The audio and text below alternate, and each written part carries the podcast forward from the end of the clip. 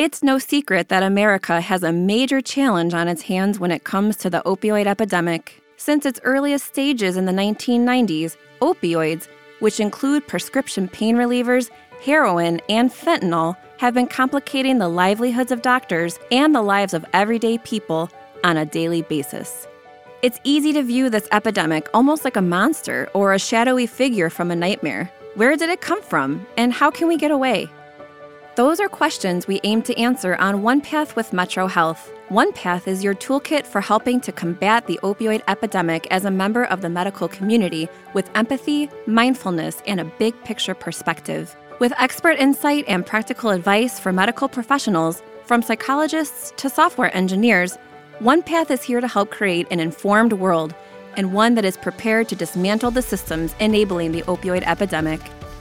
One Path premieres on Tuesday, February 23rd on Apple Podcasts, Spotify, or your favorite podcast app. You can find more information at onepathpodcast.com. We'll see you then.